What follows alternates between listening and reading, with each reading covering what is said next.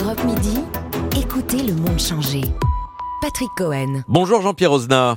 Bonjour Patrick Cohen. Commissaire-priseur, grand spécialiste des reliques napoléoniennes, vous organisez mercredi et jeudi à Fontainebleau la vente du bicentenaire avec une collection stupéfiante d'objets et de vêtements liés à l'empereur. Combien? Plus de 300 lots? Alors 366 lots euh, autour de Napoléon, sa famille, Sainte-Hélène, Joséphine. J'aurais préféré, Patrick, euh, fêter le bicentenaire de la naissance de l'empereur, mais j'étais pas encore dans le coup à ce moment-là, alors donc je fixe le bicentenaire de la mort. Voilà, le bicentenaire de la naissance, c'était en 1969. Absolument. Alors, il y a des objets de l'époque napoléonienne, euh, tableaux, figurines, livres, certains estimés à moins de 150 euros, donc accessibles au plus grand nombre, mais en vedette des effets personnels de Napoléon?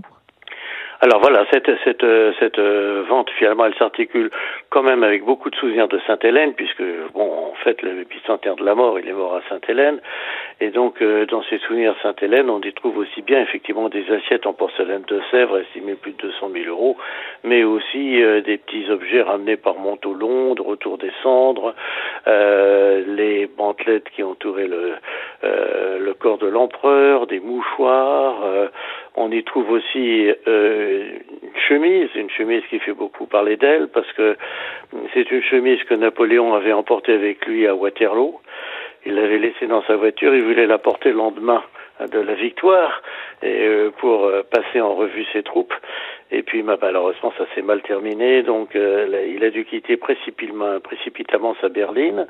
La chemise a été laissée à l'intérieur, elle a été récupérée par un, un officier prussien et, et qu'il a laissé en permanence dans sa famille. Ensuite, elle a été exposée aux arts décoratifs et puis voilà, elle arrive euh, comme ça, c'est tout à fait étonnant. Comment pouvez-vous être euh, sûr de la provenance de, de, de tous ces effets? Comment faites-vous pour euh, authentifier le, ces objets? Eh ben, ça c'est c'est-à-dire qu'on ne s'improvise pas effectivement spécialiste de l'Empire et que la valeur d'un souvenir historique, c'est la traçabilité. C'est-à-dire que si on m'amène une, une bêche de Napoléon en me disant, voilà, euh, ma, ma grand-mère m'a dit que c'était euh, qu'on lui avait donné, euh, bon, tout ça ne vaut rien du tout. Si par contre on sait à quel moment elle a été offerte, entre 1800 et 1821, Bon, qu'elle est restée dans cette famille, qu'il y a une traçabilité de, de la succession, d'un acte notarié, enfin qu'on suit euh, l'objet entre euh, l'épopée napoléonienne et, et pendant 200 ans, cet objet a une valeur. Si euh, on, on, on, ne peut pas rapporter le, le, la, la, la, certitude euh, que cet objet a appartenu à Napoléon ou à Joséphine, effectivement, ça ne vaut rien. Et alors, d'où viennent toutes ces trouvailles? Qui sont les vendeurs? Alors, vous savez, euh, les objets napoléoniens d'abord ont été rapportés euh, euh, au moment où Napoléon était à Sainte-Hélène, mais enfin évidemment de son vivant entre disons 1798 et, et 1815, euh, énormément d'objets ont été construits, fabriqués, de meubles ont été euh, offerts, de boîtes, etc. Il y a énormément d'objets qui ont été créés euh, par des artistes pendant cette période très prolifique pour, le, pour, pour l'art. Mais donc, euh, où viennent-ils? Beaucoup de familles napoléoniennes, beaucoup de, de, de, personnes qui ont gardé dans leur famille. Et c'est parce que ces objets, euh, la valeur a augmenté qu'ils sortent aujourd'hui. Vous voyez, Patrick, si je viens chez vous et que euh, vous montrez euh, sur le mur un tableau en me disant tiens voilà euh, Jean-Pierre c'est mon euh, c'est un de mon ancêtres qui était général d'empire ça vaut combien? Ben je dis Patrick c'est oh c'est un tableau qui vaut 5000 euros c'est Robert Lefebvre c'est un, bon portraitiste. Ah ben c'est très bien il va rester là. Mais si je dis Patrick ben, ça vaut 200 000, ça vaut 300 000. Ah, eh ben, je vais peut-être faire travaux, des travaux dans ma maison, je vais peut-être aider mes enfants. Je vais... Vous voyez, c'est parce que les objets ont commencé une valeur euh, qu'ils sortent des collections. Et c'est vrai qu'en 20 ans, comme nous avons commencé nos ventes, tous ces souvenirs napoléoniens n'avaient pas la valeur qu'ils ont aujourd'hui. Qu'est-ce que ces objets personnels nous disent, nous apprennent de Napoléon?